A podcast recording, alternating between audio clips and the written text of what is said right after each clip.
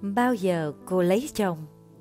Radio chuyện của Quỳnh, số 18 Thiệt ra đây không phải là một cái bài viết mới của bạn Quỳnh Hương.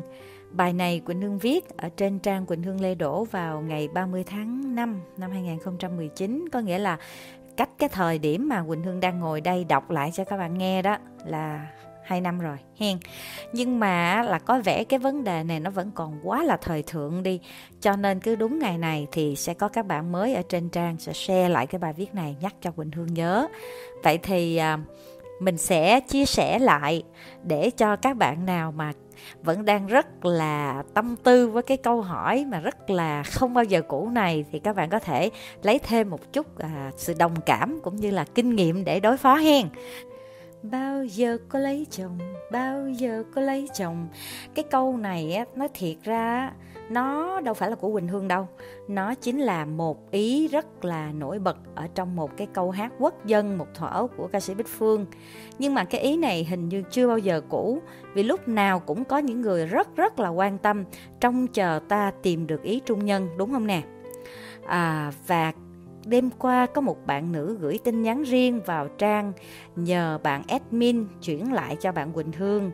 Chắc là bạn đọc được bài viết về ngôi chùa duyên của mình, trong đó có nhắc đến đôi điều duyên dẫn đến à, cái chuyến đi mà rất là xoay chuyển số phận của mình và anh xã.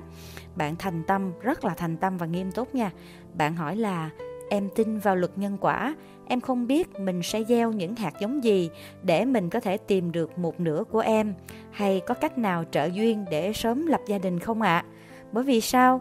Năm nay em ấy đã 34 tuổi rồi và ba em thì đã hơn 80 tuổi. Luôn, à cái này là câu bạn ấy trích nha, Quỳnh Hương đọc nguyên văn. Luôn mong mỏi em lập gia đình. Đến nỗi mỗi lần mà em hôn ba em á, ba em nói chứ có một ngàn nụ hôn của con cũng không có bằng việc con lấy chồng đâu nha. áp lực dễ sợ luôn. Ta nói à, thiệt lòng cái áp lực lớn nhất trong những trường hợp này á dường như không hẳn là từ người ngoài mà ngay cả chính là bản thân mình. Bởi vì những ai đã từng khắc khoải như cô bạn ở trong câu chuyện này rằng vì sao công việc mình ổn định nè rồi được nhiều người nhận xét là dễ thương nè ăn nói nhỏ nhẹ nè mà sao tới bây giờ vẫn chưa tìm được người thương là sao? Mà đâu phải là cô ấy chịu bó tay thúc thủ cam chịu số phận gì đâu.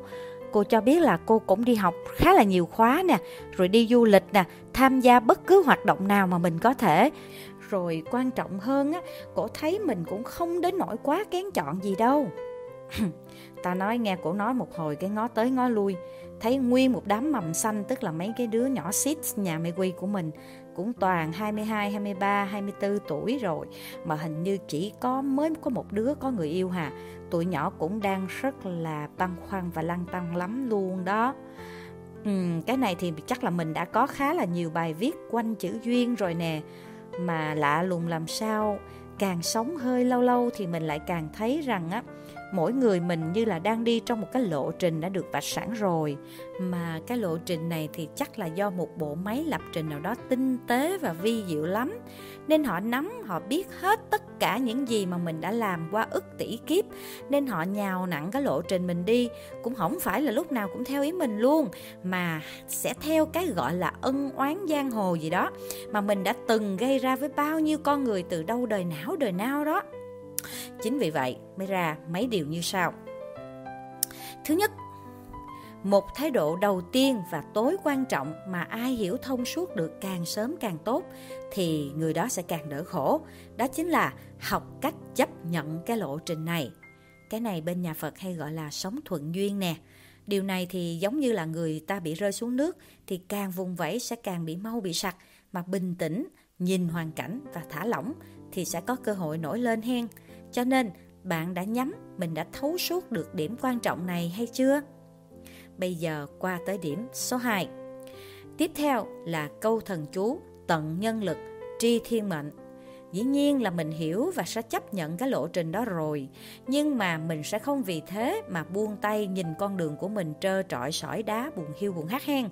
Mình sẽ muốn quét quét cho cái con đường đó nó gọn ghẽ nè. Trồng hai bên vệ đường của mình một ít hoa cỏ xinh tươi nè. Mà trồng cây xong rồi á, muốn cho nó nở thì phải chăm tưới nước lặt cành tỉa lá nữa chứ đúng không? Những việc làm này bạn ngẫm lại mà xem, có phải là những việc làm thiện lành mà bạn đang thực hiện mỗi ngày để làm cho cuộc sống của bạn vui vẻ và tươi tắn hơn không? Nhưng mà bạn hãy nhớ là hãy làm những việc ấy với tâm thế là mình đang trang trí cho con đường sống của mình nó đẹp và mình vui với những việc làm đó chứ không phải. Mình làm với cái tâm thế là mình trồng nó để chăm chăm đợi, coi nó ra bông, ra hoa rồi có ai tới ngắm xem vườn hồng đã có ai vào hay chưa hen. Nhưng mà dĩ nhiên thông qua quá trình trồng cây, trồng cỏ mà nếu có người tới ngắm hoa rồi bắt chuyện luôn với cô chủ vườn thì quá là tốt rồi hen. Bây giờ mình bước sang điều thứ ba nè. Ừ. hãy tập trung nhìn mọi cái với một cái nhìn đa chiều. Ở chỗ này có một câu ca dao rất là hay là con cá ở trong lờ đỏ lơ con mắt, con cá ngoài lờ á ngút ngoắt muốn vô. Cái lờ á, bạn biết không, nó ở miền tây, là một cái ống to đang được từ nang tre. Có hai cái đầu thông vô bên trong ống để mà bọn cá nó thấy vui vui, nó bơi vô thì nó dễ. Mà tới chừng thấy hết vui rồi, muốn lội ngược trở ra thì mắc kẹt lại với mớ đầu cọng tre tu tủa, không có ra được nữa. Cái câu này nói thiệt nó quá thâm thúy luôn. Áp lại vô đời sống thử coi, bạn sẽ thấy bộ ai có ý trung nhân cũng vui vẻ hạnh phúc hết sao? Chưa chắc à nha. Thậm chí nếu chịu khó làm một cái thống kê tương đối là tỉ mỉ thì nhiều khi sẽ nhận ra cái số người chịu khổ vì hôn nhân á nó còn nhiều hơn cả người hạnh phúc luôn. Ừ, tới lúc đó đó, nhiều người hay cám cảnh nói chứ, phải chi biết vậy tôi thả ở một mình cho rồi.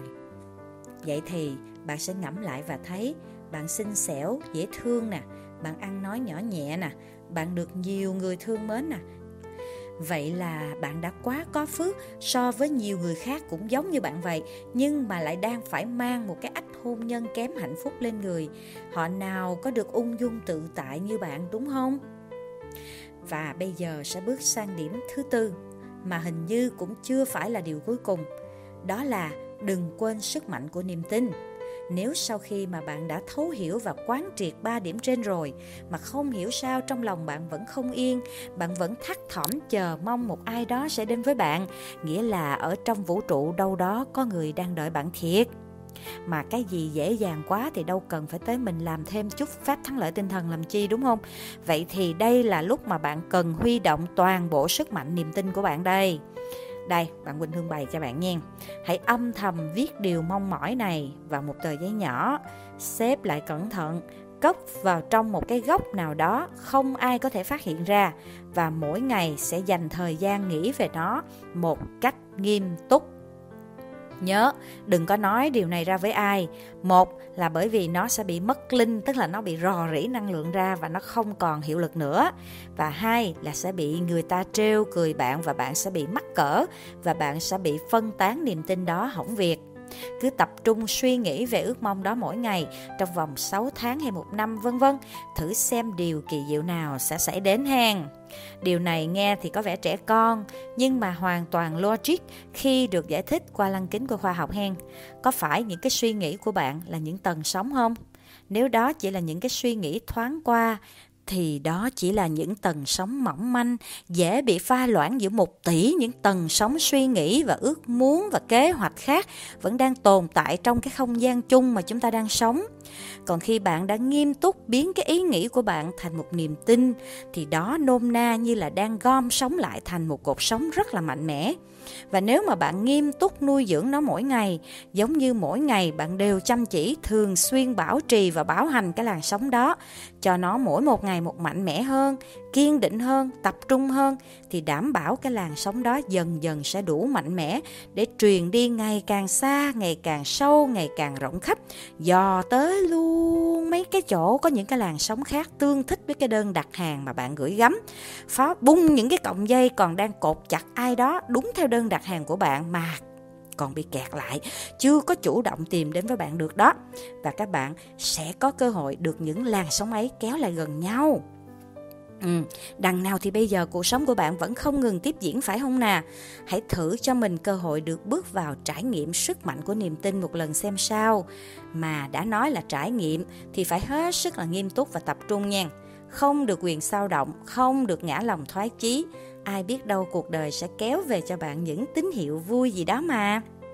Mà tới lúc đó bạn nghĩ lại coi, toàn bộ quá trình này nó cũng chính là nằm trong một cái lộ trình được sắp xếp sẵn dành cho bạn, chứ còn gì nữa. Nhất là cái đoạn mà bạn nhất định tin rằng có ai đó vẫn đang đợi bạn. Đó là một dạng tín hiệu, là cái signal đáng tin cậy nhất mà bạn không nên bỏ lỡ hen.